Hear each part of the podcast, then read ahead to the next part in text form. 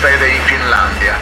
I rapporti indicano che il clero della Chiesa luterana di Finlandia soffre di mancanza di fede.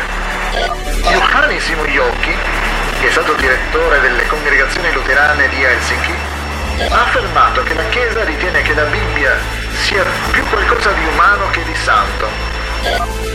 Ha affermato anche che gli esseri umani costituiscono una parte del mondo animale, un risultato necessariamente il risultato. Immaginiamo Dio cugino di una scimmia e non consideriamo, dato di fatto, che il diluvio abbia spazzato la vita tutto in una volta. Disse anche che non c'è più alcuna ragione di aspettare la fine di questo sistema di cose. Inoltre, ha indicato che alcuni teologi sono abbastanza pronti a negare certe dottrine, ma la delicatezza di solito impedisce loro di parlare delle loro opinioni e la fede degli altri.